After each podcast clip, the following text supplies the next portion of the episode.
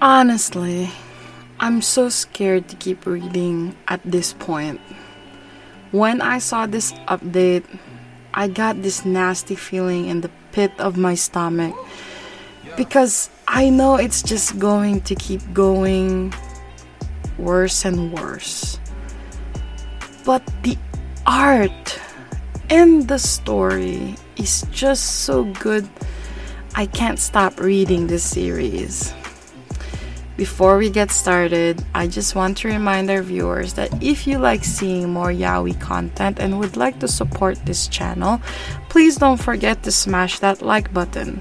Also, if you haven't done so, please subscribe to this channel and hit that notification bell. Feel free to message me in my Twitter or Instagram at Sealed Fujoshi, which I'll be using to interact with viewers about more Yaoi content. If that's something that interests you, feel free to follow at Sealed Fujoshi. Finally, this video will contain explicit content and a lot of manhwa spoilers. With that in mind, please proceed with caution. You have been warned. Now, without further ado, let's jump into chapter 65 of Painter of the Night. We need another fever, this time on Nayeom instead of Sungha. Because Nayeom needs to somehow blabber that it wasn't his freaking fault that he got kidnapped. like, seriously. Nayeom, I know it's a lot of courage to say what happened, but don't you think it's much better to say the truth to Songha right now? I can't get over how Hannah told Sungha that Nayeom despises arrogant and filthy uh, nobles, right? Because when I heard this, I'm like, yes, you go, girl. You got our back. I also wanted to tell him that like seriously straight into someone's face. But then again, this comment by Hannah Nuna made me wonder also because it kind of sounds like Nayeom has a history with other nasty nobles be- before. Because, you know, try rereading it, you know, Kai, Hannah Nuna basically said that Nayeom hates nobles from his past. So it kind of makes me wonder who are these nobles that Nayeom hates? Maybe this is one of the reasons why he ran away from home. Maybe we will finally get the answer on why Nayeom's Nunas told him to never come back to Kisang, right?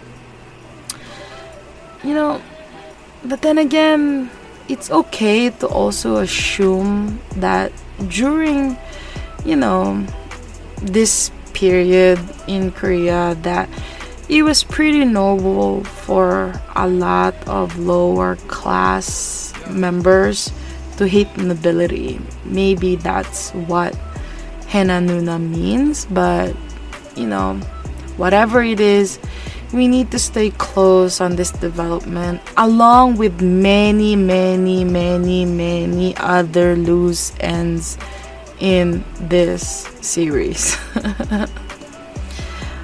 My personal opinion though is I seriously hope that Hannah Nuna gets Nayeom out of Sungha's residence. Honestly, Sungha is pissing me off at this point that Nayeom really deserves something better. I still don't understand why Nayeom didn't tell him he wasn't kid you know that he what he didn't ran away and that he was kidnapped. You know just going along with the idea that he ran away it's so frustrating and i'm pretty sure a lot of the readers of this series is frustra- frustrated about the same thing but I'm also at the point where I don't care anymore. I just want to see a new seme for Nayeom to take him away from Sungha. because a part of me is saying that Sungho doesn't deserve Nayeon, but oh damn, the only reason I'm reading this series is because the art. My freaking heart hurts for Nayeon because even though Sungho doesn't deserve him, the art man and the story it's so addicting. Like I can't get over it. I'm scared for our, our little painter boy Nayeon and I really hope that Mr. Kim collects the courage and say something soon and make the psychopath Sungha look like a fool. And I hope, and this is only a hope, I don't think it will come true, that Sungha better say sorry or I swear to my baby Jesus I will smack Sungha into my universe universe just so I can slap him in reality. but, you know, again, like I keep telling on my previous episodes that a part of me understands why Nayeon can't tell Sungha about the whole kidnapping because you know at this moment you know he's also afraid that he will die and other people might die when he spills the truth. But then again, a part of me is like, his sister is gonna get hurt also. And I have a feeling that regardless of whether Nayeon says or doesn't say anything, Mr. Kim is also gonna get hurt this is so frustrating. Like every week, it's so frustrating to read Painter of the Night, but I love this series. This series is one of my favorites. And um, back to Mr. Kim, that as much as I want Mr. Kim to tell Sungha what happened to Nayeon, or whatever his hunch is, I'm afraid I'm afraid that he'll somewhat die exactly what Mr. Kim is thinking at the beginning of this chapter. Like, Sungha is a loose cannon right now. He might start slashing left and right. Everybody's gonna drop like flies.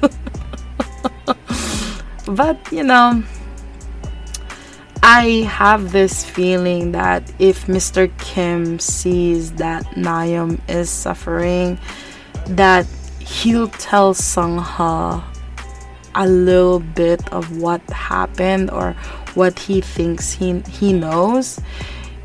Either that you know Sungha's reaction will be mad at Mr. Kim for not telling him the truth earlier or Sungho is just gonna snap totally and freaking kill Jiwa. you know? We haven't even heard from Jiwa this past couple of weeks, you know. We know he's in that hut going hot and heavy with no name, but you know that's a discussion for a different chapter when Gendak finally makes a appearance for those two psychos. Anyway, with all of the characters involved with the whole Nayeon and Sangha relationship, I can feel that at this point, Sungha is on the verge of insanity.